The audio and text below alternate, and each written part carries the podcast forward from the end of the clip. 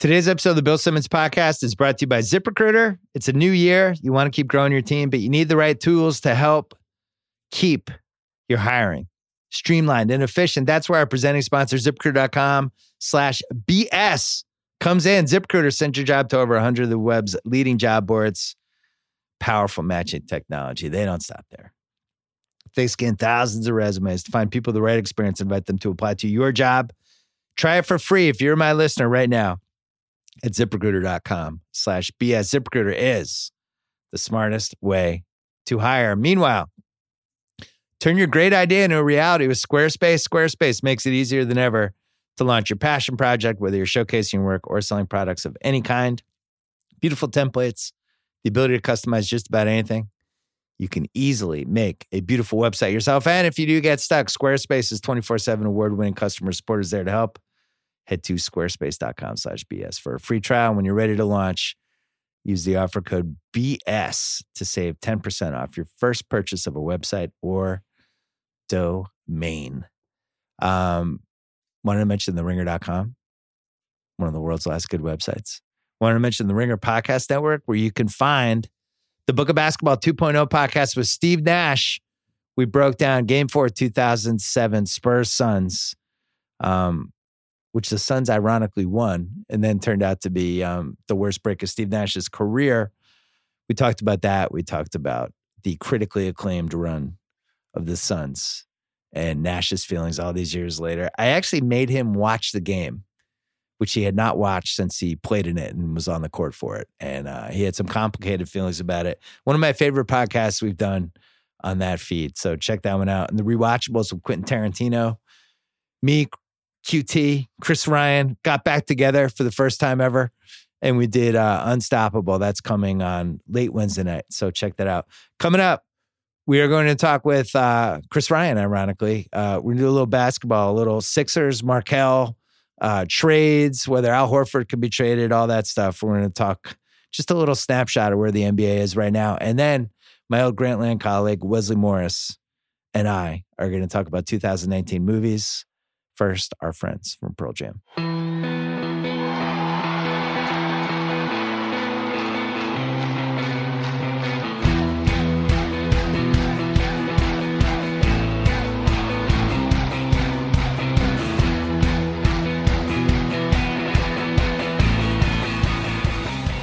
right, Chris Ryan is here. Terrified Sixers fan. He knows anything he might say might get aggregated on the Psycho Sixers blogs. This feels like almost like a like a weird Catholic penance that I have to pay to come listen to you talk about the Sixers. You've been the most fascinating team of the last eight years. You're welcome. All things considered, Yeah. dating back to the process, all that stuff. We're taping this on a Tuesday. Markelle Fultz had 25 points Sure. last night and has now become one of, I think, the strangest topsy turvy NBA stories of the past 25 years. So you have this guy who was the number one pick in the draft, who then basically has this break from any sort of sports reality for a couple years to the point that the Sixers give him away to Orlando For for Jonathan Simmons. a ninth man they're hoping might provide bench help Mm-hmm. who actually doesn't, who doesn't help you at all. And now Fultz is blossoming on Orlando. He's coming along. Let's not it's not like the second coming of of uh what don't laugh at me yet. He's coming along. He's coming along. I wish him nothing but the best.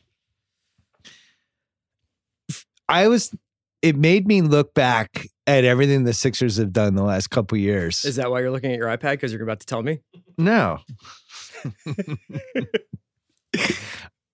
it's so funny these fork in the road teams where you could and, and I was thinking about this because I did the Book of Basketball podcast with Nash that we put up today.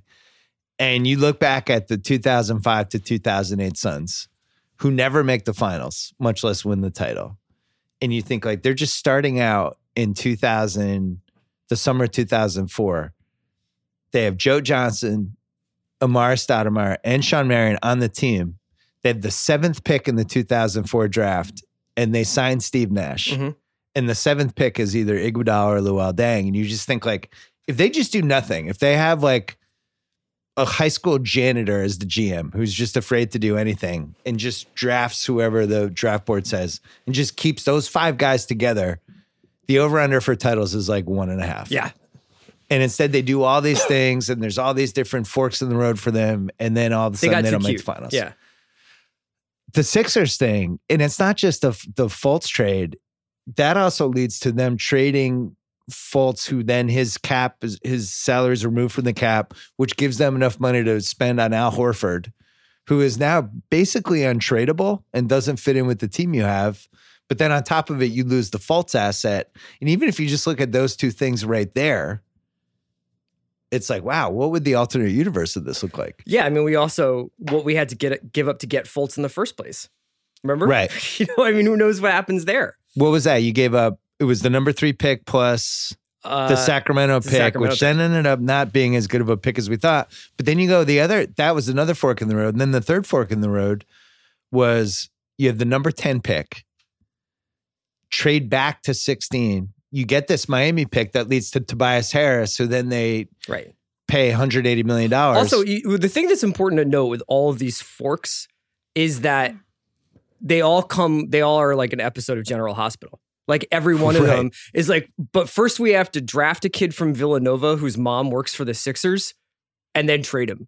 You know what I mean? Like the that Mikal Bridges trade is Yeah. like it always comes with this extra layer of like layer of did we have to make it this egregious and like hysterical and dramatic?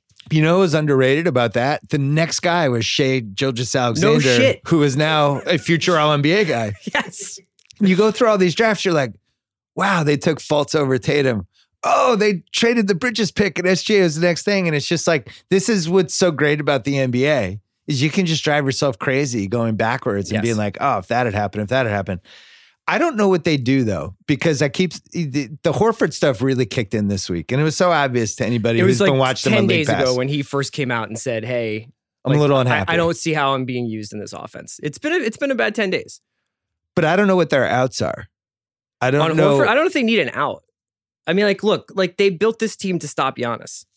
okay, That's that's but the, that's one round though. that's the argument. And and I don't think that Boston plays them particularly well either, although we'll find out this week. Right? I mean, we're gonna find out. This is the first time they've played each other since Boston got their shit together. It would seem like the Sixers are Boston's kryptonite team. Right. So if they're the kryptonite team for Boston and Milwaukee, then That's that- good for you You have to like their chances of getting through the first round. So then what? What? Unless, what, unless you lost to come- Miami in round one. Right. Or Toronto. Yeah. Boston still has to make a trade, but I think the the Theis Kanter combo against Embiid is just the foul trouble possibilities are just too expensive. By all means, trade for Andre Drummond because Embiid That's- likes playing him too. Well, that's another guy, and this is this ties into the second part of the conversation I wanted to have. I, I'm not done with the Sixers yet.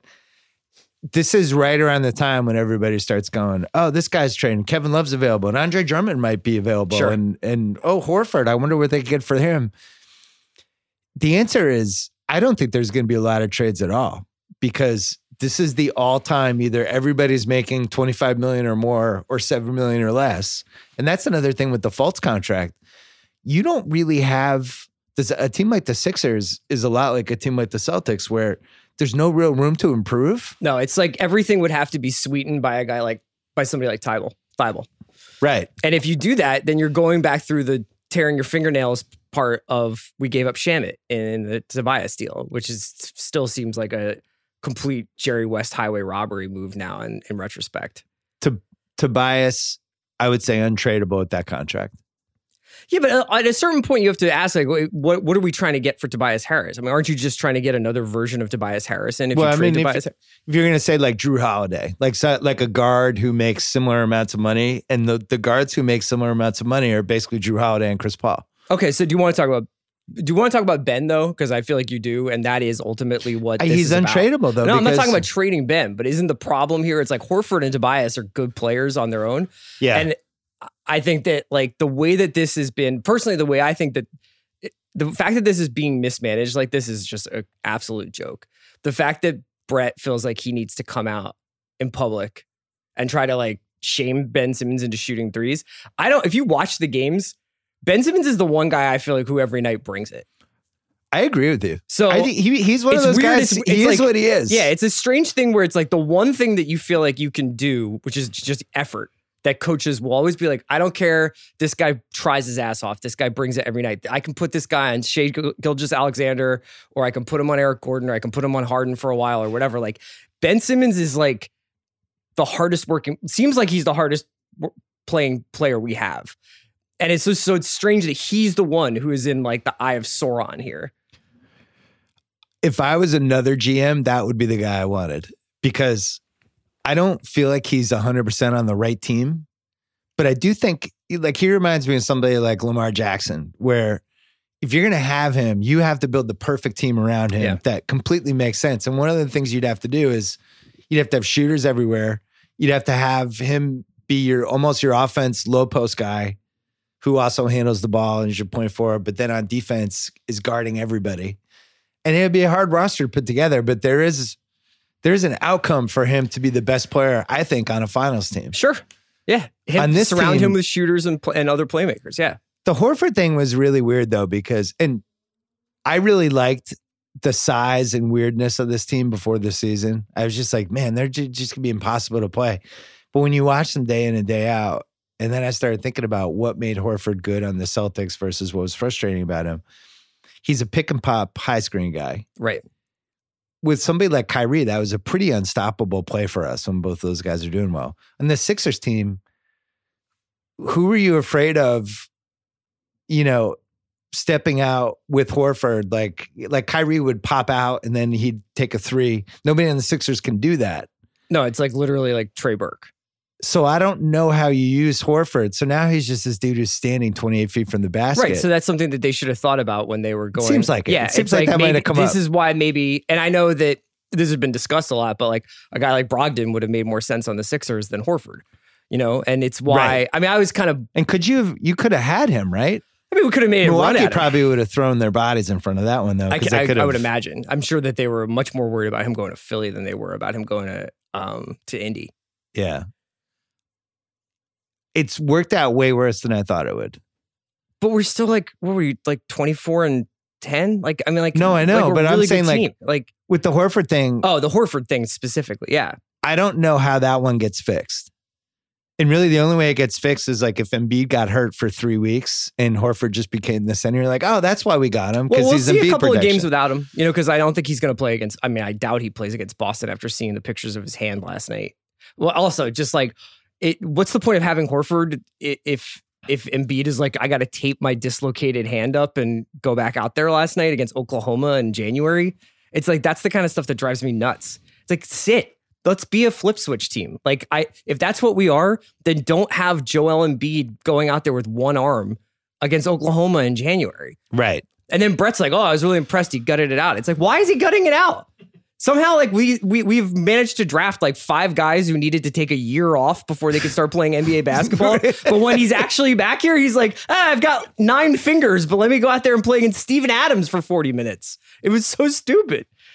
The Chris Paul thing that could not have worked out better for OKC because I actually do think he has trade value, And despite also, how like, crazy his contract is. How fun is that team to watch? oh my Like god! they just it's just pick and roll constantly. It, and that three when they run Schroeder, SGA, and Chris Paul, it's sick. It's really fun to watch those guys. and if they added one wing, and they had the ability to do it because they could trade Roberson's contract, they could trade Denver's first round pick, which is going to be in the twenties, and just try to steal somebody for a year because their wings are bad. Mhm. But when I watch them, I'm I'm always like thinking, all right, I really like this the three guard thing with with Gallo and Adams. If they had one more guy, this is now a team I would not want to play in a playoff series. No. I don't think they could win the They finals. to- if they could duck those two LA teams though in the playoffs, like I don't think I think they would give Houston or Utah some fits. because they're weird. Oh yeah. Because They're just they're an like- unconventional team. Yeah, it's like, exactly. oh, you've three fucking guards out there at the same time, and then Gallo, and then Adams doing Adam stuff, and Right. And he, all three of them, well, Schroeder and Paul especially are like such irritants on defense.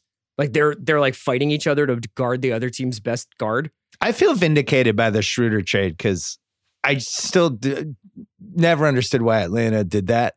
And I guess it was like, hey, we're going all in on this Trae Young guy. We're just going to pay Carmelo $28 million to go away so we can dump this Schroeder contract. It's like, well, Schroeder's good. Yeah. Why do you want to get rid of that guy? And if he was on Atlanta now, he would probably be like their third best player. But he like must he must have been a dick or He'd something. be their but second best non PED version. Yeah. I think everything that Atlanta did, that's another fork in the road thing, right? Where they're just like every single decision we're making is based on this premise that Trae Young is going to be the next Curry. And you go, well, or you could just take Luka Doncic, who's Well, the next Larry Bird. Barry and I were talking about this yesterday on the NBA show, where it's kind of it's it's how interesting it is to see all these teams who've basically eh, gone all in on youth, and they're all kind of flying a plane with no windows. It's like it's working out for Memphis. You yeah. Look at like Chicago. You look at Atlanta. but why is it working out for Memphis? I don't know, lower expectations.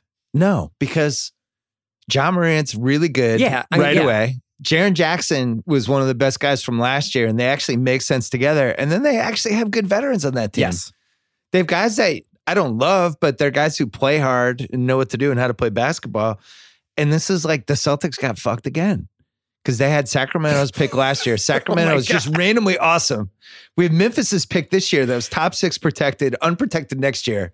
It's just like, just suck for one more year. You're in a really tough conference. And no, John Moran had to turn into. It's like, no, Ja Morant, no, actually, John 2014 Morant's going to make Westbrook, the playoffs. Yeah. And it's like, if they had won the Zion lottery, Zion wouldn't have played, you know, he would have gotten hurt. Yeah. And then they're a bottom five team. But you know what I mean, though? Like it's like a bunch of teams who have turned the keys over to like first and second year players, and it turns out like having veterans really matters. Yeah, which we've known. Yeah. But then, then we just forget year after year. It does. It's like league- New Orleans got better when they started playing Derrick Favors more than Jaxson Hayes. like, oh, thank yeah. God Derrick Favors is Yeah. year. Yeah, you're right. It's, it's, uh, I think it's been a really entertaining league pass season. Mhm. I enjoy watching pretty much every team. Even a team like Washington, like they beat the Celtics last night. Ish Smith was out of his mind. It's also uh, you, you ne- you never know what new reason Isaiah Thomas is going to get ejected. yeah, he's, he's feisty. But um it's re- it's been really fun to watch these young guys because I do think we have a lot of talent. But you're right, there there's like a rudderlessness to so many of these teams. Even Phoenix, when they look good for about a week at the beginning of the season, it was because like Aron Baynes turned into, you know, this Euro Championship center that And always it- kills yeah, America. it was like Baynes and Rubio were kind of like steadying the ship there, rather than it being Josh Jackson and T.J. Warren have to like figure out how to be veterans immediately. T.J. Warren, another guy that uh, another uh guy that was given away. Yes. who had 36 points last night. But um, one of the one of the reasons I think this Philly thing's so important. I don't think there's a favorite this year. And Yeah, I people mean, are I- like the Clippers. It's going to be Clippers or Lakers, and and I'm kind of like, is it? Because the Clippers, you know, this whole load management thing that they're doing, which I get, they don't have any continuity at all. Those guys don't play together, you know, for nine straight games. They they're not developing anything because it just seems like, oh, Kawhi's not playing tonight. Oh, Paul George is out tonight, and it's just like they're not. It's never a team that's going to rip off. trying to squeeze in a, a, a quick front nine. Yeah, seriously. but it's like it's not a team that's going to win like 15 straight. And I think that's a real advantage for teams like the Celtics, Philly, yeah, but you wouldn't be surprised if they did that in the second half of the season, though. the more I watch the clips, the more I feel like we get seduced by their upside the nights that they look awesome. Right. And we kind of overlook the nights that they don't look as awesome and the reasons for that. Like they're pretty undersized. Harrell's six foot seven. So they, yeah, I mean, especially in a, in a series against Davis. if you if you played them in the finals, if you somehow got there, the amount of size that you have, I think would be a that real would be like issue a, for them. those finals games would be like 78 72 Oh my god, if the Clippers and the Sixers played each other. Yeah. they're they're more. I mean, that's another kryptonite team for the Celtics because their wings are just better than the Celtics wings. But the Celtics, at least we know those guys are playing together all the time. The Hayward injuries set them back just because they lost that continuity to that. But I think over the next six seven weeks, as they have those guys and they know the team, those guys are just playing together night after night after night. It's a real advantage. And I guess think the it's flip an side advantage is for like Milwaukee while, too. like the the Lakers are trying to win the regular season championship Well, they're making a mistake. and playing LeBron like 38 That, minutes but that's on a Wednesday. that's just stupid. Yeah. I don't agree with that at all. And I, I that's a team. I wouldn't do load management with them, but him playing f- more than 31 minutes in a game at this point in his career is nuts. And same thing for Davis. I think what my Milwaukee's done with Giannis has been genius. You know, Yeah. they're just like, you're playing 32 minutes. Right. That's it. Right. You're coming out for eight minutes and a half. We're not discussing it. This is what uh, Jerry Sloan used to do with John Stockton. He would just play You're coming like- out at the 5:30 mark of the first quarter and the third quarter, and I'm putting you back at like the nine minute mark. Yeah, and that's guy- just how we're doing this. Right. And I, I think the Lakers should be doing that with their guys. And everyone's talking about, oh, Kuzma, what are they going to get for him? Kuzma's never been that good. This has been like all Lakers PR That was hype. such a weird story yesterday. The the the circle of life that that's that's uh, Kuzma for Bogdanovich story went through yesterday, where it was like this is happening, and then it was like this is absolutely not happening. Like, Because Bogdanovich is way better than but him. you could also just like feel the phone calls going into like different NBA Twitter guys, like to to to refute the story. It was wild. I was on a text thread with a couple Celtics fans, and all of us were getting flashback flashbacks to Pau Gasol in 08. Oh yeah, Bogdanovich isn't as good as Pau Gasol. no, but it's just like But it's one of those like, really? They're going to get Bogdanovich for Kyle Kuzma? Are you fucking kidding me? That's going to be the trade? They have no other assets to throw in. But it seems like Sacramento, I don't know why he's a restricted free agent this summer. I don't know why they just wouldn't keep him and figure it out. Is there any uh team that we're not talking about or not thinking about as possible sellers? Like I keep looking at Portland and wondering. Sellers? yeah. Like I'm wondering if Oh, I think Detroit. yeah, but what's Detroit selling? Derrick Rose. I think Derrick Rose could be, yeah, that's a, a perfect example of a guy like for your team. Could be a For real, chemistry? Yeah. Well, for chemistry. no, but he's a point guard who, if you're watching these dumb league pass games, he really does look like the old Derrick Rose some nights where you're like, oh my God, he can go by anybody, Mhm. get to the basket whenever he wants. I think he's, he makes like seven and a half million. So I think he's at least a chess piece. Portland, I don't know what they do. Yeah, because I'm wondering it, it would be silly to sort of break that team up at the midseason trade deadline. You might as well just go through this season and, and figure it out over the summer. But, but it does it does feel like it was like a little bit of a false dawn to get to the Western Conference Finals, and now that they've kind of like uh, they tried to rebuild on the fly around Lillard and McCollum. Like I'm not really sure what they're gonna do. I mean, their defense is so bad. I guess they could try to tighten that up, but with like they're still playing Melo like 25 minutes a night, right? I here's my hot Portland take. Just punt on the season. I wouldn't trade anybody. Just be like, it's not our year. Nurkic got hurt and wasn't able to come back. Collins got hurt. We just don't have it. It's fine. We'll get we'll get an awesome lottery pick. Maybe they should be going the other way and thinking like, And hey, tanking. Dame, why don't you go record another rap album? we'll, we'll see we'll see you in September. Um, I'm looking at the uh at the big ass contracts, the expirings. So Atlanta has like 65 million of expiring contracts. And a team that sucks and a team that's going to be a bottom five. That's a team that could take a chance on one of these expensive guys to give salary cap relief to a team that wants to dump mm-hmm. and basically start over. And I don't really know what their game plan is other than to just get Trae Young fantasy stats. So if it- it's an entire franchise motif built around we need we just got to get Trae 28 and 10. We don't we don't care about wins or losses It's like here. big big DraftKings. Stay out of his way. Uh, Denver has Millsap at 30.3 million and Plumlee at 14 million. Memphis has a bunch of expirings that they could help out. Um, the Knicks, people know what's going on with them. Phoenix has the 19 million for Tyler Johnson expiring. Mhm. That could go in a variety of ways. I was thinking if Philly wanted to just dump Horford They're not going to do that. They're no, but I'm saying if they did, if they were like, this doesn't work, we have to get out of this contract because we're going to be fucked for the next couple years, and we don't feel like he's valuable anyway, and they want to do like a Tyler Johnson and Baynes for Horford type thing, it's in play. I said like I threw out Horford for love yesterday. I don't know how that helps anybody. I know. God, what a bummer for Al Horford. My dad, I was talking to my dad about Horford this weekend because he loves that Horford's unhappy. He's like, yeah, grass isn't always greener, Al. I was like, all right, settle down, Dad. Uh, Washington has Mahinmi at 15.4. Portland's got Whiteside at 27, but I don't know what's going on there. And then if you look at the actual trade pieces, Horford 28.9 this year, Otto Porter 27.2, Holiday's 27, Aldridge 26, um, Oladipo, 21 million. Hmm. Just throwing it out there. He's got a year plus next year. And I was thinking, is could that's where it's a bummer that Ben Simmons' contract can't be traded because you could have a lot of fun with some Oladipo, Ben Simmons, all that stuff. Uh, Aaron Gordon's 20 million. Miles Turner's 18 million, doesn't up to Sixers. And then then you start dropping into that Morris, Redick, Mills, Covington, 15 to 11 million range. My point is, I don't think there's going to be a lot of trades. Okay. I just think there's no the 10 to 17 million range just isn't there this year. So if you're the Celtics, it's like, do you want to throw Marcus Smart and then patch together four other trades to try to get Kevin Love? Like, I, why would Why they would do you that? do that? Yeah. in a million years? And if you're Philly, you can't really patch together anything. I also think the lack of a clear, clear like title favorite makes it so that people are going to be like, we let's see what happens over the second half of the season. And the buyout guys are going to be more important than usual.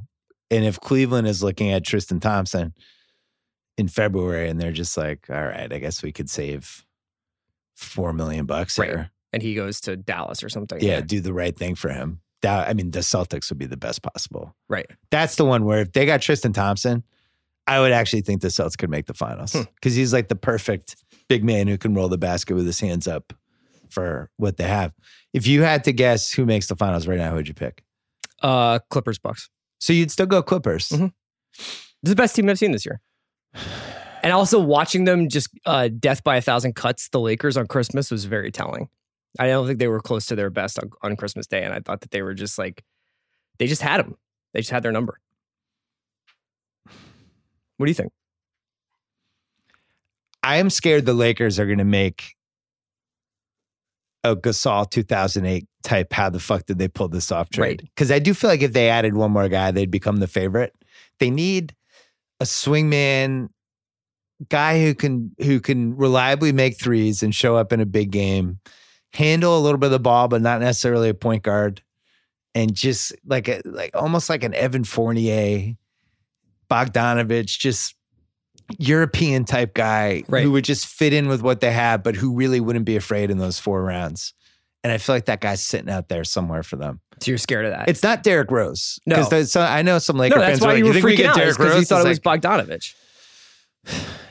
they're one piece away. But I think a lot of these teams are one piece away. And I think for the Clippers, they're like a stretch four away.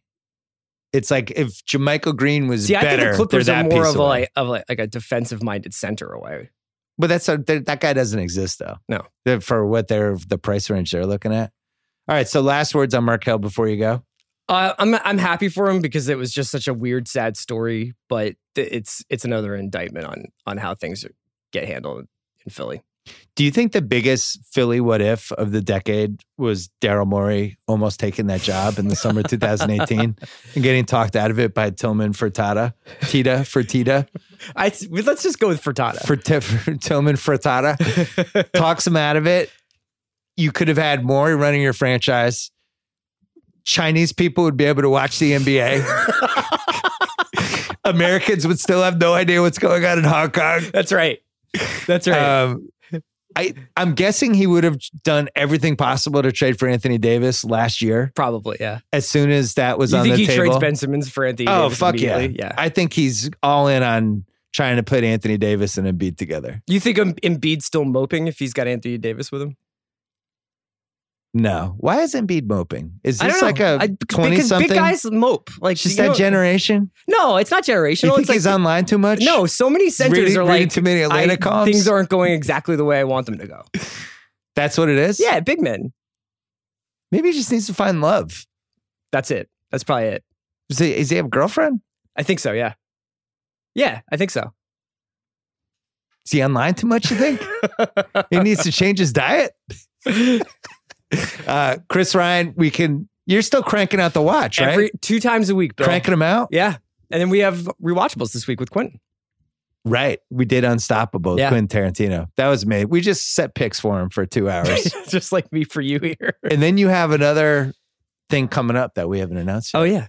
Which That's gonna exciting. be fun. I'm excited to announce that one. All right, Chris Ryan. Later, Bill. All right, before we get to Wesley, With the new year officially here and everyone vowing to restrictive resolutions, Pepsi wants to usher in the new decade a bit differently by encouraging everyone to unapologetically do what you enjoy, even in the face of others' judgment. So, Pepsi encourages you to let loose, be yourself, and live your life like nobody's watching. You know, eh, I'm going to give you an example of this. I'm going to talk to Wesley about movies in a second. I have some controversial thoughts about a couple of the movies that came out in 2019. I'm, I'm not going to obey the whole groupthink thing where we, we just everyone decides what the best eight movies are and then we all have the same opinions on them. I'm not doing that. I'm not doing it. I repeat, I'm not doing it. I have some hot takes.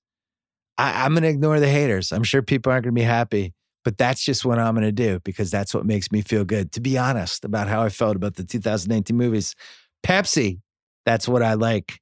And since we're here, let's talk about Square. They make that little white credit card reader that lets anyone take credit cards. But you know, running and growing a business takes so much more than just payments, which is why Square has so many more tools that can help point of sale software for restaurants and retail businesses, online appointment scheduling for salons and yoga studios, easy to build websites to help you sell online, free sales analytics to help make all your numbers make sense. Payments are the best in the business. No long term contracts or weird fees. You always get your money fast, even instantly. All these tools are in one place. That's the best part. They're all built to work together, whether you're an online retailer, restaurant owner, hairstylist, skydiving teacher, whatever. Square has tools that can help you no matter what size or stage of business you're at. See all the ways Square can take your business from square one to whatever's next and be like Kyle's barber Fernando. Fern Studios. At square.com slash go slash BS. All right, let's call Wesley. All right, on the line right now, my old Grantland colleague, Wesley Morris. He is a uh, critic at large, cultural critic, whatever you want to call him for the New York Times. And he wrote my favorite piece of 2019, a defense of Gwyneth Paltrow, which was super important. We just talked about her on the rewatchables on Talented Mr. Ripley, but um, I think she is the most underrated actress of the last 20 plus years. She does not act anymore. It bothers me, but it really bothers you. Um, did you get good feedback for that piece? Because there's so much antipathy toward her. What was the reaction? Uh, I think people seemed a little initially. I was a little terrified that um, it was one of the few things I've written where I was a little nervous that I was either wrong or crazy. Yeah. But then, you know, I it did I didn't write that thing in a half an hour. I had a lot of time to think about whether or not I wanted to write it. And to be honest with you, I've been wanting to write this since since a Girls in Hoodies podcast about Gwyneth Paltrow. oh wow. Going way back. Like, where Tess and Emily and Molly were talking about Gwyneth Paltrow, and they were doing the thing that made the show great, right? Which is like they they didn't all feel the same way. Yeah. And I I don't remember who was where uh, on Gwyneth Paltrow, but I definitely felt like the thing that nobody really connected was I don't know. There just was something about her that was deeper than people were giving her credit for for having. Yeah. And then Taffy Akner wrote that um, really interesting and smart piece last year in the New York Times Magazine about Goop and about Gwyneth Paltrow's relationship to Goop and about our relationship to to Goop and Gwyneth Paltrow. But the thing that was interesting to me is her relationship to her being a business person, her choice to stop acting, and whatever Harvey Weinstein did to her. Yeah. And I just felt like those things were somehow connected, and it's only up to her to explain what the true connection is. But there was clearly a moment where she goes from being the the one of the best actresses working in movies to Iron Man's girlfriend. Yeah. And I don't know I that seems to me to be a choice and I don't know how much of a choice I wonder if Gwyneth Paltrow would I wonder how much of a choice she would say she had. I mean obviously she did everything that you know all her decisions are hers and I'm a selfish person because I'm more of a Gwyneth Paltrow as actor person than I am a person who is glad Gwyneth Paltrow started Goop because my life is so much better for her having done it. Um, but I think as a person who had her when she was at the height of her acting power, there was just nobody who could do with the things that she did. I mean, that's the sort of great thing about lots of actors, but she had things that she could do that lots of other people couldn't do. So um, my my uh my wife and daughter love Country Strong. And as does the Ringers Liz Kelly and the 10 year anniversary is coming in December and I added it to the rewatchable schedule. Cuz it's a fascinating movie and she's unbelievable yeah. in it. And then Garrett Hedlund who really hasn't gone near a role like that since in any sort of significant way where you felt like wow that guy's really somebody he's great in that movie. And I, it, oh, there's a so lot good. of. Can I just do a really quick Garrett Hedlund impersonation? Yeah. I don't think I can make my voice deep enough. Uh, I'm just going to tell you for a few minutes that I, I thought your song was really good. Kelly, Kelly, you can really sing. You can really sing. well, so he that's like his apex. if we're doing rewatchables, that's his apex mountain. Leighton Meester's oh, in yeah, it. for sure. Leighton Meester's in it, coming off Gossip Girl, and she's really good in it. And then Tim McGraw's really good in it, and it's a really good movie. Yes. And it kind of came and went. Yeah. And I don't know what happened with that, but um, but yeah, the fact that she could make a movie like that, she could be the lady in talent, talented Mr. Ripley, Mrs. Ripley, where she's just really great in that movie. And then, as you pointed out in the piece, like you know, she was always in peril in these different movies, or or her life was she had this seemingly perfect life that was about to be uprooted in some way, like Bounce, which I think is another one where she's really good in. Um, she has this husband who all of a sudden dies in a plane crash, and it turns out Ben Affleck switched the seat with them, and but it's it's always something bad happening that shattered her perfect life, and this is what she did for five six years. And if you took her, if you took that version, the '98 to like 2011 Gwyneth Paltrow, and you threw her in the 70s, right? Where and she's basically competing with Meryl Streep for all the roles that are available there. And maybe maybe she's the girlfriend in the Deer Hunter, and maybe she's Dustin Hoffman's wife in Kramer versus Kramer.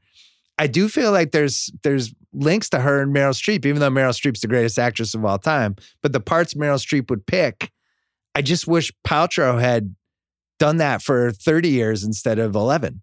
Does that make sense? Uh, oh yeah, that totally makes sense to me. I, I feel like she had she could do anything in the seventies. She in the er, in the eighties. I could see her in Klute. I could hmm. see her in The Deer Hunter.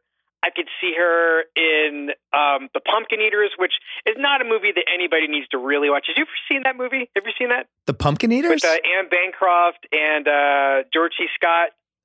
I don't know if I saw the that. Kind of running around New York City is like the best way to describe it. Wow. Um, you know, she could have done any one of those Neil Simon plays. She could have been in all those Altman movies. Um, I don't know. I just feel like, but you know, for the period that we had her, she was also like she had. If there was a good part for a young actor, um, she she basically got it. I mean, she, yeah. her competition for you know the range of time that we're talking about, like like 1997 like like 96, 97 to to to oh, 2005, 2000, yeah, 2001. Yeah, I'm with you. I uh I've been watching. I've run out of movies to rewatch. I realize no. like there's only so many times I can watch Heat. So I've I've been diving into the late 60s and the 70s a little bit more. And uh, I just read this book about Mike Nichols that was really good. By the way, I'm trying to read 75 books this year. That's that was my New Year's resolution. Oh yes. But fi- it's one every five days, and I'm I'm on pace. It's just basically an I read fast, so it's like an hour twenty. But I read the Mike Nichols book in like three days, and it got me really intrigued by The Graduate, which I hadn't seen in forever, and I watched that again, and uh, it, that movie's an incredible rewatch. It's 53 years uh-huh. old now. The Anne Bancroft character, I'm so fascinated by. I'm so fascinated by her performance. And it was the thing that jumped out to me the most because I think people mostly feel like it's the Dustin Hoffman movie. And watching it, I was like, no, this is the Anne Bancroft movie. She is Oh yeah. unbelievable in that movie. And the whole Yeah. movie itself, it's definitely saying something about this whole generation that for the first time was expected to just graduate college and then get married and have kids and just be like their dads were. And Hoffman's character is the first of this generation to be like, wait, I don't know what I want yet. And oh, I'm there's this cute girl. I'm just gonna follow her. And he kind of goes off the rails. And now it's a movie that's been made for 50 straight years in all these different ways. But um, it got me excited about movies again, going backwards. I'm rambling. Oh yeah, I mean Anne Bancroft to me. I mean, I don't want to sort of be blatant about connecting Gwyneth Paltrow to Anne Bancroft, but there is a person who, if Gwyneth Paltrow needed to to like have a like some other lane to go down that isn't the one she created for herself, Yeah, I feel like Anne Bancroft is a pretty good one. Um, I agree. and the thing, I'm actually curious to talk to you about this, just even briefly, just because I can remember every time I watched that movie. Also, I found her um, confidence, like all through my life. Every time I watch that movie, the thing that that is never not exhilarating is her. Mm, And there's something about her knowing what she's doing and the control that she's trying to like have over him. And also the performance itself is about the sort of maintenance of control um, over her own life and over this kid. And she understands the power of sex in a way that he really, really doesn't. right. And I think that the the sort of latter version of those movies that we got in like the '90s, um, where you know the American Pie movies invented this idea of a MILF or like popularized this idea of a MILF. You know, they that that Jennifer Coolidge character is supposed to be funny, whereas we weren't laughing at Anne Bancroft in The Graduate. We were, I mean, there was something sort of. I mean, it was it was hot, but it also was a little bit intim. It was extremely intimidating. Um, Well, and what's maybe great, even something more pejorative than intimidating. yeah, menacing. And what's Yeah, yeah. bringing it back to Paltrow, I think she's one of the rare actresses that in the earlier stage of her career could have played the Katharine Ross part. And now in the stage of she's in this decade, probably could have played the Anne Bancroft part, right? Yes. Well, here's an interesting question, Bill. Yeah. And I, you know, um, I one of my this is where I am in my life right now, where, you know, the question that I'm always asking is like, could this happen again? And if if it were to happen, who who would do it? And if you were doing The Graduate now, I mean, I'm sure that, that a lot of people are going to hear me ask this question and be like, well, there are the following people who could do it. But I, I wouldn't be convinced. You'd really, I'd have to have a screen test because I can't think of anybody who, when Anne Bancroft made that movie, she was sort of at the, I mean, she was like at the height of her fame and maybe even the height of her acting, like her sort of like movie star level acting. And the height of her And- looks. She Oh, looks yeah. amazing in Yeah, that yeah. movie. Yeah, yeah. Yeah. And she was all well. The other thing is that you, I can't remember. There's a really great story about her being cast in that movie in Mark Harris's uh, book about um, the year 1967. Yeah. Um, and and and those and the movies that came out that year, um, called Revolution at the oh Jesus, Pictures at a Revolution at, at Yeah. a Revolution. Five movies and the birth of of the new Hollywood. I think is the exact title. Um, anyway, there's a story about her her casting in that movie. I don't remember exactly what it was, but I don't think she was really anybody's first choice for that part. No. And um, there's something about I think that's also why she's so good, which is that nobody nobody. I mean, she knew that nobody thought that she should be in that movie. Maybe. Um, Well, the Nichols book but really I don't got know who play who does Mrs. Robinson now. the Nichols does it seriously and, and is good. of the current actresses.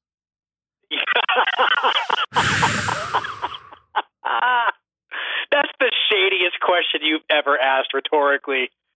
Yeah, it's it's rough. I mean, it would have to You'd have to be somebody late 30s, early 40s that we have a little history. I mean, with. Angelina Jolie is person that comes to mind because she's got she's got baggage to bring with the part. But it's Anna, movie star. it's her seven years ago though. It's not her now, and now she's probably too old. But Uh, I don't know. I mean, because age doesn't work the way. The thing, the other thing that was sort of shocking about that movie was just how old. How old is Mrs. Robinson in that movie? She's not even that old. yeah, you don't even really yeah, because everybody gets married when they're 20, 21. It's a great example re- rereading about you know in the Nichols book about the chapter about that movie, how many things has to go right with a movie, where Mhm. they basically stumbled into Dustin Hoffman. They never felt great about it, but they couldn't really think of anybody else. Um, so he gets it. Katharine Ross, pretty limited actress, and I think they knew it, but they also didn't care because they just wanted somebody to be just angelically beautiful. And they kind of edited around her and made it work. And then in Bancroft, they look out with. But one of the things that was shocking in in this book was Gene Hackman roomed with Dustin Hoffman and Robert Duvall in New York City. And Gene Hackman was Yeah. cast as the as one of the dads initially. And then they ended up pulling the part and giving it to somebody else. And it was awkward because they all lived together. And I'm thinking like Dustin Hoffman, Robert Duvall, and Gene Hackman all lived in like a shitty New York City apartment together. How is this like a seven hour documentary? What ha- can you imagine those guys like grocery shopping? How is this pot? And also, Yeah. Gene Hackman was a young person at one point in his life. Yeah, I just don't thought he was born part, 50. Everything else seems right. Um, 67. That that Harris book, I'm gonna have to reread that book because I was looking at the Oscars that year, and that really is the first good modern movie year. We have The Graduate and Bonnie and Clyde, In the Heat of the Night, Guess Who's Coming to Dinner. There's just a lot of good ones. Uh, which brings me to this year's movie year, 2019. Am I wrong to say this was an awesome movie year? No, I feel like every year we we get to this point and we're sort of like we take stock of everything, and it and every it's always a better year than we remember it being. Yeah. Um, but this year is like especially this year was especially good. I, but you know, I'm also guilty of looking at for reason. I was about to listen to the to the Dunkirk conversation that that Sean and Chris have with uh, with Quentin Tarantino. Yeah. And I just like to, I also was going to make a point about 1917 and, and Dunkirk, um, which we can get to later. But you go back and you look at that year, which was what 2017. Um, that was a really good year, even though I didn't even like a bunch of them. I'm just looking at the Oscar nominations. I didn't even really like. I really hated at least one of those movies. Yeah. But the other eight nominees, I really like. Eight, eight of them. Well, I'm gonna I'm gonna give you my top ten. You can react. Well, actually, Okay. before I do this, we have to have it out about Uncut Gems. Uh oh. Well, you didn't like it, and you're No, in- I didn't say that. oh, I thought you didn't like it. I heard through the Oh, no, grapevine I, you didn't like I, it. I am not a Safdie's brothers person, but I felt like if you're ever gonna if you're ever gonna not mind them, this is the occasion, at least for me. Okay. Well, they pulled out an incredible Sandler performance, so I you have to be grateful for that at least. Oh, sure. But Okay. I don't. I mean, I, can I just say I don't really know that it's hard to do that. I feel like just nobody tries. Okay, that's but, fair. I mean, I feel like he's been good in this mode in at least four other pe- people's movies, and it's not like they cracked some code. He just he they they're good directors who know how to direct actors. He's not the only good person in the movie either. Are you happy that I came around on The Irishman? Wait, can we go back to the to Uncut Gems for a second? Okay. Go ahead. I mean, I, really like tension movies, and these guys are always trying. The Safdie brothers, they're trying to figure out ways to stress you out. I felt like this to me was the most successful version of that. Yeah. Um, but then a friend, my friend Nick, made this really interesting point, which I, which I, I felt but didn't couldn't put my finger on until he articulated it, which was that he watched that movie and left and thought, like, is it bad that I was more? I really, really cared about this guy during like the gambling sequence at the end, and then didn't care when the other thing happens. And I was like, oh yeah, interesting, Mm. because that's kind of how I felt. I felt the same way. And I don't know if that tells me where these filmmakers' priorities are in terms of creating a feeling, but not really caring about the people that much. Hmm. Um, I feel like they're good at, at creating worlds and capturing worlds, and I felt like the Diamond District that they bring to life in this movie is really great. I just don't think they care about the people necessarily. Um, I don't think. I mean, I'm not like this is not a knock against them that they're not humanists. I don't think all directors have to be humanists. But like, think about how much more interesting that movie would have been if Sidney Lumet had actually directed it instead of like this sort of Sidney Lumet light thing we get. Um, Shots fired. I don't know. I feel like That's fair. I don't know. I, I like them, and I'm curious to see what else they do. But this is the first thing I've seen them do that where I was just like, okay, I get it. I'm I have nothing. I have nothing but but uh, excitement for whatever the next thing is. Are you happy that I came around in The Irishman? Oh my god, yes. I was well. I was nervous because I well, blew first it. of all, we need to talk about the the the ways that you watched it. Yeah, I blew it. I the first time I blew it. I it didn't. I wasn't hundred percent locked in attention wise, and it was on, and there's a lot going on, and I got distracted by the CGI, and it was just a really really long story with a lot of components. And there's just certain movies you have to see two or three times before the jigsaw puzzle falls into place in your head, and then you can Mm. start really looking at it. And for me, it was the Mhm. second time. I knew everything that was going to happen. I knew he was going to get old at the end, all that stuff. I understood the the big reveal, and then I was able to actually watch it, and uh, I was like, "Oh, okay, I get it." And you know, I, I could it have been twenty minutes shorter? Yeah, but I, I think, I think the three hour range was probably the right length for the for what he was trying to do with that movie and and stretching and all that stuff. I still don't feel like the CGI totally worked. Um, and it was really hard to tell the age difference with De Niro, depending. Basically, had to judge it by if his hair was darker or not as dark. But um, when you consider the history of it, with going back to Casino and Goodfellas and Scorsese and De Niro, and just having all these guys in the same movie, once I was able to come to grips with the plot and how long it was and what was going on, and just kind of enjoy it for that, it just kind of made sense to me, and it and now I get it. Well, well, well. Thank God. Yeah. Although, I mean, I'm very open to people not liking this movie. It's, it's, uh, it's very, it's, I, I'm, I don't mind that. Yeah. Um, I think that I've, I have two sort of big thoughts about The Irishman. Like we can, we can, we can talk about the details later, but I just want to present two thoughts about this movie. One, one thought I'm presenting is just to counteract the the sort of complaints about the CGI and about the length.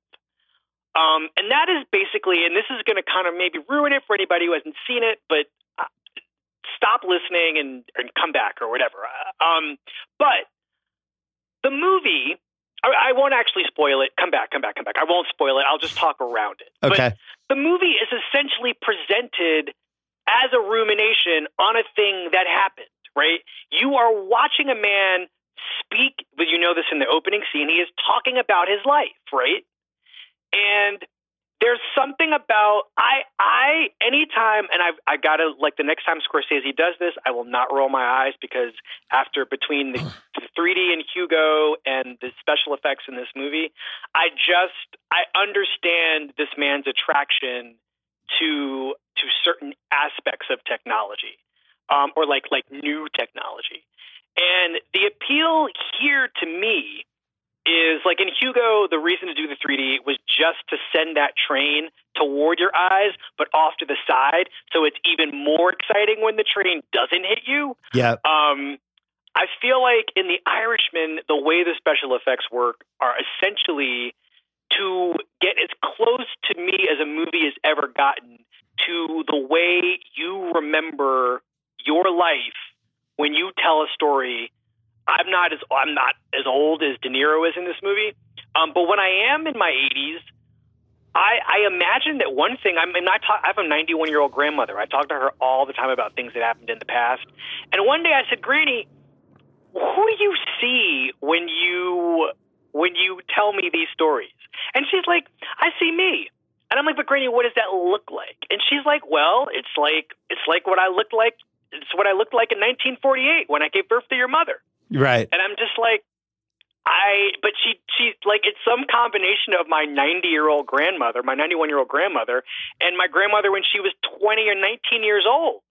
And so the way that De Niro, even that stomping scene, which by the way, uh, Nitsuh Abebe from the New York Times Magazine wrote my favorite thing about maybe the Irishman, but definitely about the technology and the CGI in this movie and and and that kick at the stomping scene.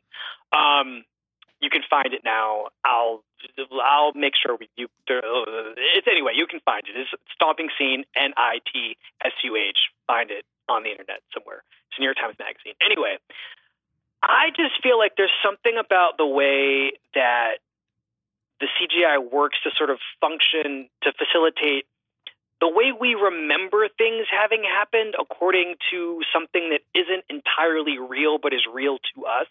Hmm. And it isn't so much to call into question the factual nature of what we're watching. It's just that it is, he found a way to visualize what memory looks like to the person remembering it in a way that isn't also um, I don't know. I mean, some some cinematographers have really good lighting tricks um, for that, or some directors want a cinematographer who's got a lighting trick for that. Um, I think that using the technology in that particular way to sort of make the faces simultaneously middle aged and old and also sort of lit from within, um, but not but not like accurately or authentically whatever age they are in the in the in the in the year that they're behaving. Um, I just found that really fascinating, and I guess the first time you watch the movie, it's off-putting because it does look strange.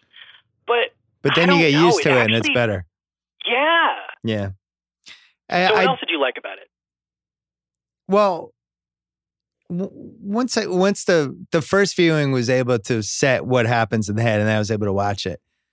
And you know, I'm not the first person to make this point, but it's really a movie about when you get old, reckoning with the choices you made. You know, Mhm, and at mhm. some point you're going to be there, and if you cheated on your wife and she divorced you, and you're not that he did this in the movie, but you know, you had instead of having a marriage where at the tail end you're there for each other, it's just you by yourself. Those are the choices you made. And at some point, you're going to be in a bed or on a couch and reconciling, oh, I should have treated this person better. Oh, I shouldn't have done that. Mhm. Or conversely, oh, I'm so glad I did this, this, this, and this because now as I'm looking at the tail end, I still have these people around me who love me and I have these great memories. And that's really what the movie's about. And and like we talked when we did once once upon a time in Hollywood about how important that Margot we we talked about it on a podcast a couple months ago, how important that Margot Robbie character is. And how stupid Mhm, people were when mhm. they were like, she's been marginalized. She's the most, and it's like, no, you guys are missing it. She's the most important character in the movie because it's all about the hope and excitement of the start of your career. And that's what Tarantino cared about. And that's why he did that movie because it was about the hope of the beginning of a career versus when you're facing the mortality of the end of your career. And he's going back and forth between those two things. And I think if I'm asking myself, why does Scorsese want to make this movie? I think it's probably because he's at a point in his life where he's starting to look back now at 45, 50 years of movies and decisions and all that stuff and starting to reconcile with it. And that's why this was so important to him. That's why he didn't care how long it was. So I support Yeah. it. I get it now, but it took me, I, I'm ashamed to say it took me two viewings. That's pretty. That's not bad at all. I mean, especially given where you started out. Yeah. You know, I, I, it's not a movie. This is the unfortunate thing about about this is the other sort of largest thought I had about about this movie. It kind of sucks that that the thing that we have to talk about when we talk about The Irishman is a thing that we didn't previously have to talk about with the Scorsese movie, which is did you watch it right? Yeah. Yeah. Yeah. It's just where we are as a society, though.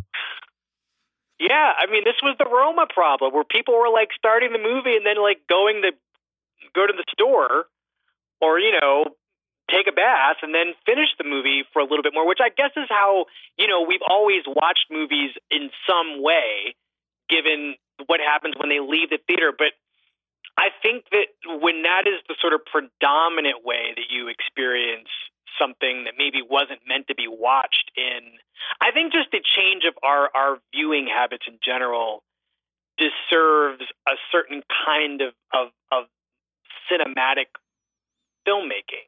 And I think Once Where- Upon a Time in Hollywood Hollywood's like that too, right? If you if you Oh, watch that at your house and you stop three times, duration. it's yeah, it's different. Yeah, I'm with you. I it's funny in that Nichols book they were talking about this one Broadway play he did. Yeah, he's the best, probably one of the best two Broadway directors ever.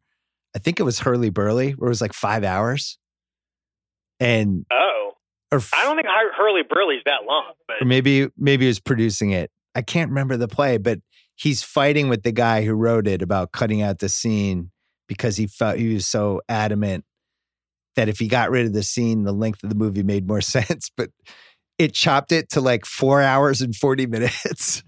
and I'm thinking, like, can you imagine if somebody did a play now that was four hours and 40 minutes? Like, hey, who who would sit through that? Like seven people?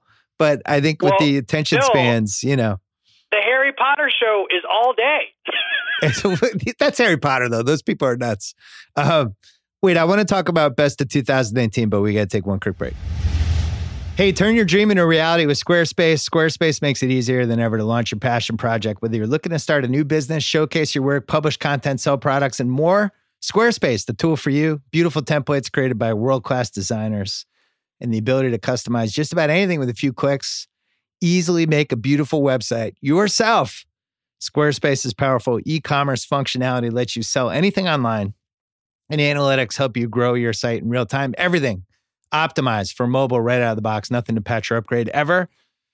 Buying domains, it's simple. You'll get the help you need with Squarespace's 24 7 award winning customer support. Squarespace empowers millions of people from designers to lawyers, artists to gamers, even restaurants and gyms to turn great ideas into something real.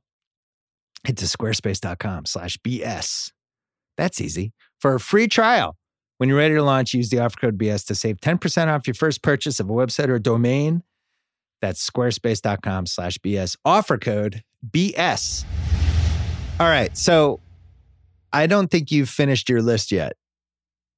Or have you? Well, Did I was you- going to listen to you talk about your list. I was going to give you my list. I know you're you. We're going to do some stuff early February where we're we'll have to go through the top ten.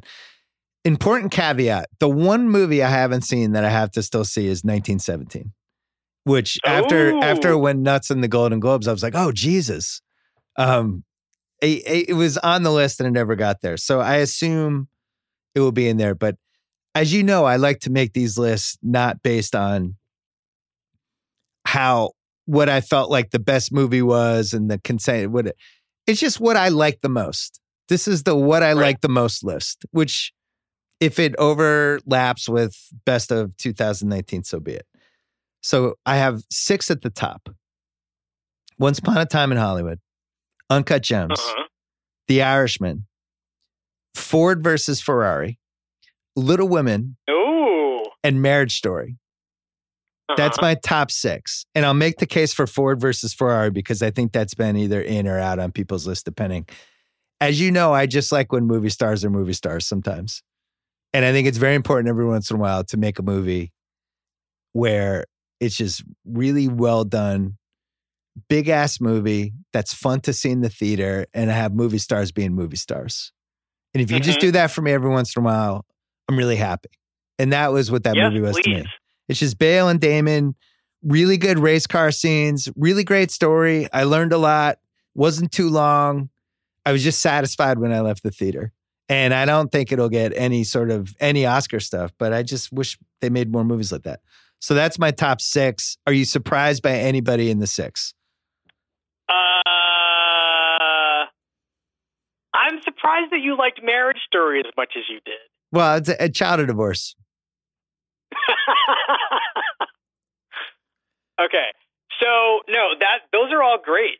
Um, I feel like if I were, I did not make a list this year and I have to say I'm very happy I didn't have to deal with that. But um, so I like everything on your list. Although, wait, I think I'm missing one. Four versus Ferrari, Irishman, Marriage Story, Once Upon a Time in Hollywood, Uncut Gems, Uh, Irishman.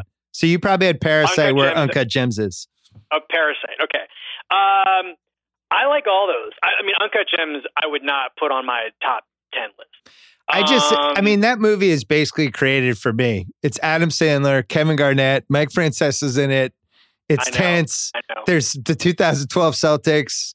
There's a huge gambling plot. Like, what else would I want in a movie? Maybe, I, honestly, what, what, there's good looking actresses. Like, it's basically, it hit every check mark I have. Uh, the next, I will say there's Yeah. an amazing scene where he leaves the wife and the kids in the car to go into the apartment of the mistress, yeah, and he sends the son into the na- that like the stress in this movie is very very high. yeah. But there's a moment where he goes into the mistress's apartment, and do you remember the song that's playing when he goes in? No,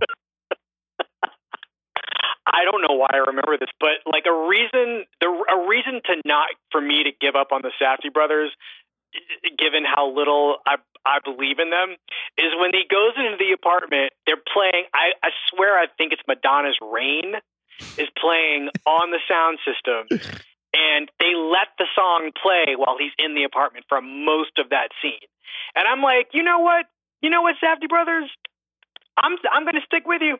I'm not going to give up. I Okay. was like, I, there's something up. There's a kind of filmmaking where, or there's a kind of filmmaker where you just like there are little choices that that that that a director can make.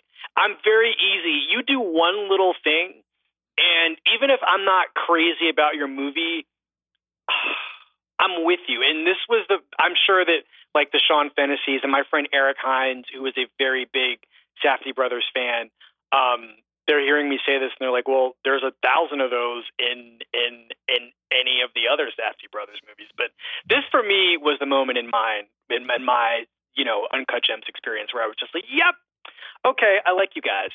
Um, I was but yeah, that surprised. is the billest movie ever made. It really is. I was surprised how much I enjoyed Little Women. And I thought it was really well done. I thought it was well cast. I thought it was well executed. It was a story that they make every 20, 25 years. And it's really hard to mix it up. It's going to be basically the same movie every time, but they really managed to make it feel like there were themes in it that resonated with 2019. I was just impressed. I, I wasn't I- sure why they were doing it. When I saw it, I was like, ah, that's lame. Don't do that. It felt like the Winona Ryder one came out 10 years ago, but it was really 25. But I was impressed by how good it was. Okay, I will go back to a year ago when I heard that this was the thing Greta Gerwig was going to do after Lady Bird, and Yeah. um, I believe I'm on the record with you guys as being like an extremely ardent lover of Lady Bird. I Yeah. think I think that is just one of the most beautiful, special American movies I've ever seen. And there's so many great scenes in that movie where you just are like, I don't even know how she did this. I don't even know how it occurred to her to write the scene and then to like to get Laurie Metcalf or Beanie Feldstein or Timothée Chalamet or Tracy Letts or Saoirse Ronan, any of those people to like bring that stuff to life Yeah. um I, I just it is it is just I mean I'm getting I'm kind of tearing up just thinking about how much I love Lady Bird. Um so when when I heard that she was going to do Little Women, it was a little bit like mm, You're trying too hard. Yeah. It was like, ah, this your agent talked you into this. Well, it well see, but I didn't think that actually. You know, I really didn't think that. What I actually thought was I knew immediately I knew immediately why Greta Gerwig would choose to make Little Women. I just given how little I like I mean, I'm going to call Louisa May Alcott intellectual property, Yeah. but I don't mean it to sound like it's Star Wars. But I do think there is something about Greta Gerwig being such an original voiced filmmaker that that the idea like I would have expected her or I would have hoped that she would have made the equivalent of Jordan Peele's Us, right? Like Yeah. a movie that's so that's so not adapted from anything except his own imagination and and like curiosity about like about who we are as, as human beings. Um, but in a weird way, she basically did do that. This movie is so alive, Yeah. and it is such a like it is such a smart way of thinking about a thing that we take for granted as a work of popular culture in Little Women, and asking these real serious questions about these sort of feminist questions about women and work and women in marriage and women in relation to each other like they're they're biologically sisters but the question is like is there a difference between biological sisterhood and like cultural sisterhood? And like if there is a difference what should the differences require you or obligate you to do for to um on the on behalf of your sister um I don't know, man. She can also open a scene, like she know. I mean, open a movie, like like not box office wise, but like the opening scene of the film. Yeah. She knows she knows how to like take your breath away in the first five minutes of a movie. Um, just that shot of her standing in that doorway or like outside that door, steeling herself for whatever's about to happen in on the other side of it. We don't really know what she's doing, except if we've read the book, we kind of know. Um, I don't know. I I just I really I so love this movie. I'm so tired of like reading these stories about why men aren't going. Who cares? Oh, with that, but that, this movie doesn't. I mean, men That's- should see the movie, but but I don't care. Like I saw this movie one, the second time I saw it, it was with a room full of women, and I did not care. It was. It didn't feel like a crisis to me. you just summed up one of the many problems with uh, internet discourse as we head into 2020. That that was an actual storyline that people were writing about and just pissed off and angry about that enough, not enough people were seeing Little Women. It's Not enough men. not whoever. It you can't get mad because somebody doesn't want to watch something. It doesn't take away from how good the movie was. It's like, look at it a different way. All right, these people are morons. They're missing out on a great movie. Like, that's it. It's over. It, it doesn't have to turn into this, you know, whole cultural discussion and and uh, a way for people to once again look at themselves and go, "Where are we? Where where Mhm. what are we doing in life and this whole victim culture thing that's happening now it's like all right people fucked up they didn't go see this movie so what it's still a great movie we should still be delighted Yeah. that it exists that not everything has to turn into like the be all and end all discussion i don't know i think people are going to find like this the- movie and it's going to really matter and it's going to have long lives and it's like you know my daughter who it's hard to get her to sit through two hour movies like she fucking loved it and she's 14 and if it can hit that person and me in the same room like the, that movie's gonna have legs. Yeah, I mean, I think it's just like it's shot, it's made in this way that just like even though it's set, you know, in eighteen, is it eighteen sixty four or five, six? Yeah. I mean, you know, it's not just it's it's it spans time, but but essentially it's set in the sort of antebellum reconstruction. Does that apply in in, in whatever that post Uh, post like- civil war during that during in that post-war period and it's the first one of these little women movies to actually make the war and the family's relationship to the war make sense. Yeah. you know the way that you have these like like good new england people sort of talk shit about the freedmen um which are you know free black people.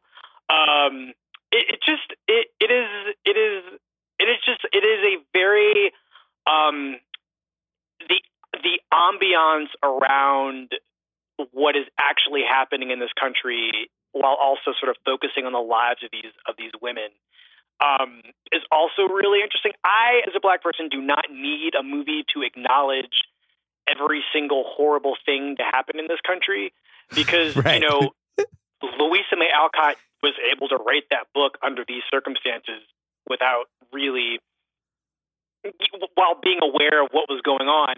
I think the movie's responsibility is to acknowledge the thing that, that Alcott acknowledged.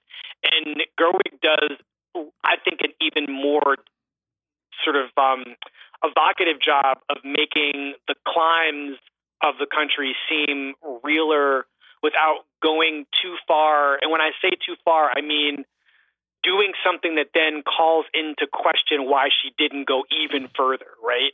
Um, I think it's just a perfect tonal moral balance of of keeping in mind this horrible thing that is happening, um, while also looking at these individual people who are living a life during this time. Um, it's a really good know. movie. It yeah. It's okay that it wasn't nominated for a Golden Globe, and here's why. The fucking Golden Globes are terrible. They're a joke. They're the worst every year. The fucking guy who played Elton John won. He won Best Actor. You're mad that Little Women didn't get nominated for a Golden Globe? It's, it's an idiotic award ceremony. The Tourist got nominated for a Golden Globe once. You're mad? Like, be mad if it doesn't get nominated for an Oscar because that would be outrageous. It was one of the best movies. But even then, America, don't.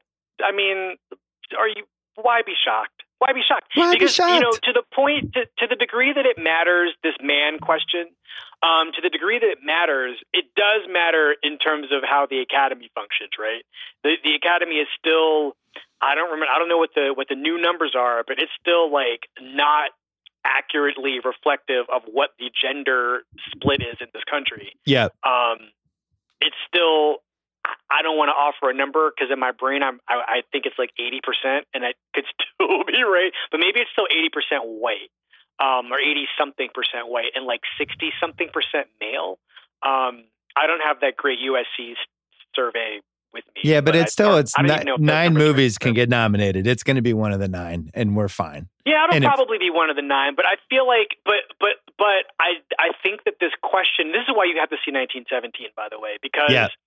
I think the way that that movie is functioning and the way that we remember the year is almost kind of as like a moral corrective about the way we watch our movies. Even Sam mm. Mendes' speech at the Golden Globes when he won when the movie won. I think I think it was his I think it was his um I think it was the the, the winning the best drama Golden Globe.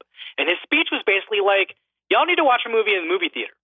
You need to watch it. Uh, this is this award is for this is for the way you should be watching movies, not this other Netflix Irishman marriage story Roma way. You need to watch it the old fashioned way by paying money and going to a theater and sitting in a seat and seeing, you know, this this amazing gimmick that I've created. Yeah. That I actually Wesley Morris I think is is really really great. Um, but I think that the thing like one thing that's going to happen with this with these movies this year is this question of like this idea that that exists in all of them. I mean, not all of them, but a lot of them. That Little Women sort of stands somewhat opposed to, right? It, it is it is it's in Joker, it's in the Tarantino movie, it's in Irishman. Um, in some ways, it's in it's in 1917. It's in Ford versus Ferrari, which is just this like this sort of this this bygone era look at at at men and white men and demise and this thing that's slipping away. Mm. Um, and the thing that's amazing about Little Women is it's like what happens to women when men go off to do something. I mean, as it turns out, kind of everything, and it's great. well, 1917, that's the last piece for me. So I had a top six, but I'm assuming 1917 is going to be in there. By all accounts, it's it's one of. I'm the, really curious to to hear but your we'll find out. I I loved it. So I, I have four movies, and I didn't want to. I have four movies rounding out my top ten, but these are second tier. Okay. And this is where the list starts to get a little wonky. Parasite. Mm-hmm. Waves. Perfect movie. Waves. Ooh. I loved Waves. Waves. Waves is great. I love Waves. Waves is great. I I didn't know what was going to happen. I intentionally didn't read anything, and it took me on a journey, and uh, I fully support it. Can I just pause you for one second? Yeah. For anybody who didn't see Waves, I I have been begging people to see this movie. It's not a secret. I really love Trey Edward Shults. I think he is one. I mean, because the movies are changing and there are fewer young directors to like not go and make you know, with all due respect to the directors who do wind up doing this, he he has ideas and he has like things inside him in his brain and his psychology that he wants to use filmmaking to work out. And this movie is so attuned to the rhythms of a certain kind of male being, and then by extension to the rhythms of a certain kind of like teenage girl. Adult, uh, uh, uh, I just he's so good at thinking with his heart um, and making movies. There are so many shots in this movie that that nobody's ever come up with before. Yeah. I mean, with all due respect to Sam Mendes and and Roger Deakins, who directed and shot 1917, it's true that nobody technically has done what they've done, but like nobody really has done what Trailer Schultz has done in some of the shots in this movie. And you know, the opening, this not the opening shot, but there's a there's a shot near the very beginning of the movie. I've never seen that shot before. Have you? No, Where the camera's sort of spinning around the car. no, and and the way he used colors a couple times too was was really. oh my neat. god, the colors and the sound in this movie. It's really good. Yeah. So See Waves, my my last two. This is where this turns into a very Bill list. I have Good Boys ranked ninth. I fucking love Good Boys. Good Boys is great. My son watched it 14 times.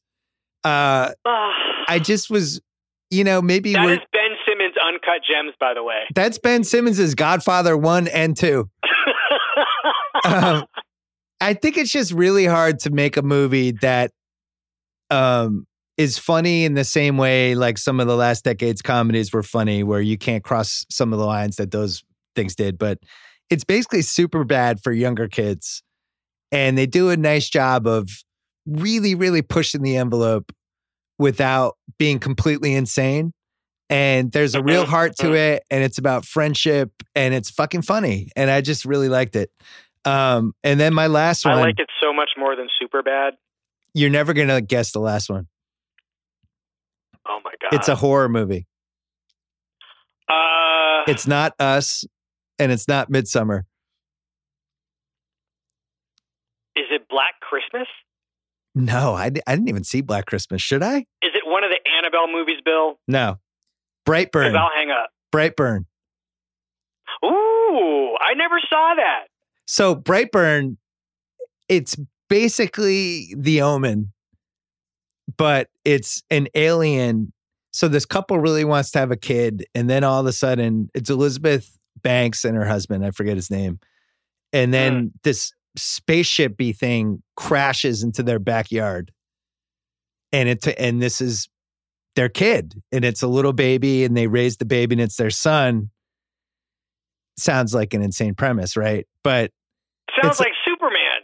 it's like, well, what could go wrong here? Well, a lot. The answer is a lot. And uh it was just I didn't know what it was and it was fucking scary and my whole family was terrified by it and it's just really good and I'm surprised um that it I don't know how well it did but I I I thought it was the best horror movie I saw this year. And I always like to put horror movies in the top 10. So there you go. Honorable mention. Hustlers. I just for J Lo. Mm. I thought Constance Wu was terrible, but I thought J Lo was terrific. Mm-hmm, Triple Frontier. Everything I want from a Netflix action Oh. movie. Just wanted to shout it oh out. High Flying Bird. Really liked uh, Mm. how inventive it was. Um, Long Shot. The second time was better than the first time. I just love Charlize, Agreed. and it allowed Charlize. It was like young adult, where it just it let Charlize be Charlize, which I appreciated. I really like Peanut Butter Falcon, Ooh. and I was impressed by Knives Out. I thought there was a little too much hype, but I thought it was good. And then the last two I have, uh, Us on the second time was better than the first time, and Yes. I think he did a lot in that movie that I, I the first time is just so weird. Second time we're like picking up stuff, and uh, and your girl is fantastic in it. And then uh, Midsommar, She's, she's great. Midsommar, I never want to see again, but was just the most fucked up movie I think I've seen in five years, and everybody should see it. Who likes Kyle? Did you see it? No. Do you like fucked up movies, Kyle? Yeah. All right, there you go. It's it's the craziest breakup movie anyone's ever made. I'm gonna I'm gonna say that. Yeah, that, that's a. I mean, if any, if, if the poster, if the poster had just said that instead of instead of that beautiful artful thing they did, I, if the poster had just said the most fucked up breakup movie you're ever going to see, Yeah, uh, that would that, that's what they should have done. yeah, yeah. Um, we have it to. has a really great start. It has a really great start. I just did not feel like there's a lot of filler in this movie that yeah, that does not need to be there, but it has to be there to get to to build something to get you to that to that really bizarre ending. it's one of um, those movies that. Now I saw it three weeks ago. I still, it's kind of a lot of stuff is still etched in my brain, and I kind of wish it wasn't. Mhm. I, I wish you could take a pill and I just would never have to think about this movie again. I never want to see it again. But it it it was just really unique in a lot of ways. And I, I thought that that guy uh who also did Hereditary, he's good. I wanted to give you Oh, my Ari Aster, yeah. I want to give you my worst movies of the year, but I think we should save that for another podcast. Um I'll just let you know that Richard Jewell is on the list. Ooh. Yeah. Yeah. Oh, I can't wait to talk to you about Richard Jewell. And Mr. Rogers, that that movie is not on the list, but I just want to point out how disappointed I was in that movie. That it actually is a two-hour movie about some magazine writer that I don't care about. I was You like, know, oh, I I thought it was a Mr. Rogers something. movie. Oh, I, I didn't realize it was about this random fucking guy that I could care less about and in the relationship with his dad. Uh, yeah. I mean, again, there's another thing I would have put on the list with these other movies.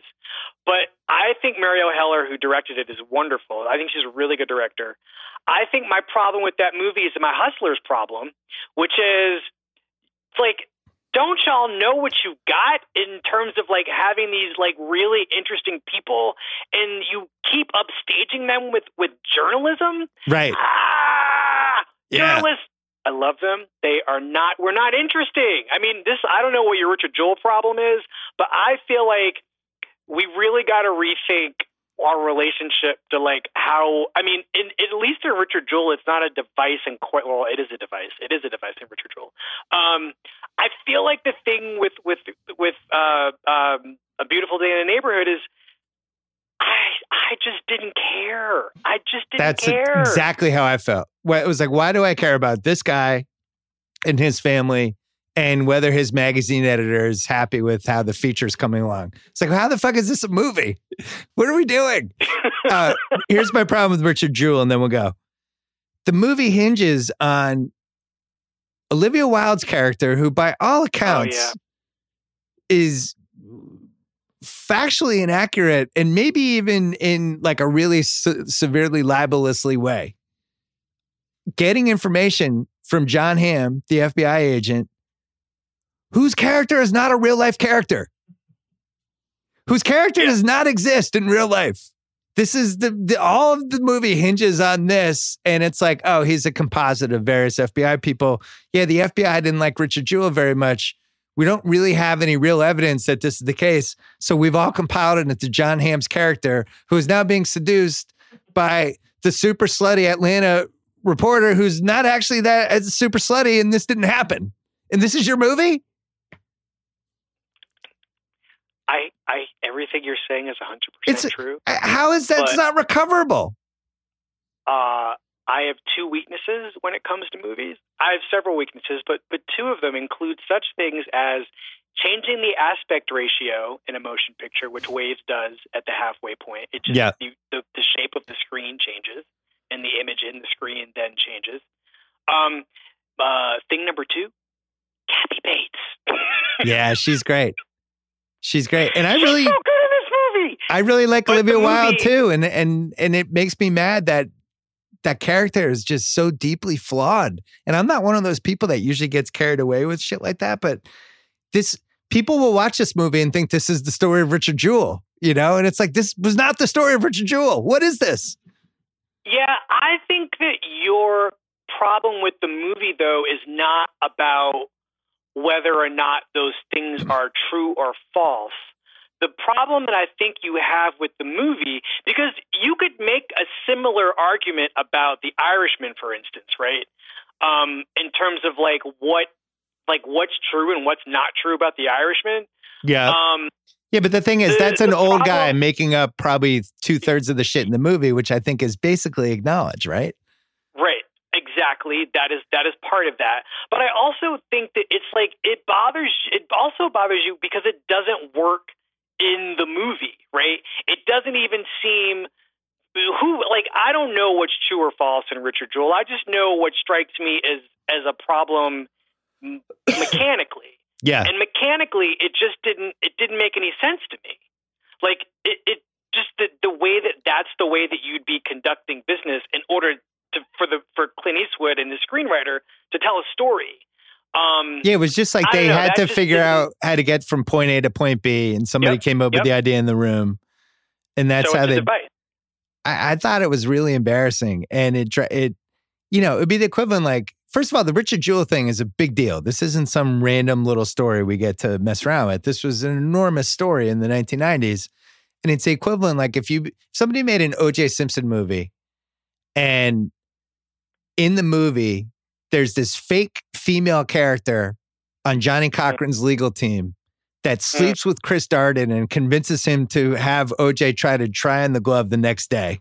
And this is a mm-hmm. pivotal scene in the movie. Everybody would mm. go, That's fucking crazy. How is this in the movie? This is an OJ movie. You can't have that in there. You made that up. And in the Richard Jewell, it's like, yeah, here's the scene we've completely made up. That's a pivotal part of the movie. So anyway, I'm out. That's my one of my 10 worst movies of the year. I will give you I will give you the other uh the other nine the next time we do this on a pod, which will be before the Oscars, because I have I have a couple more controversial selections in there. Uh oh i can't wait Wesley Morris. I look forward to seeing you in a couple weeks. Thanks as always for coming on and and still processing, even though the season is over, right? You can listen to all the uh the recently finished episodes. oh yeah all the old episodes we're going back into the, into the studio uh asap Great. Thanks for coming on. Appreciate it.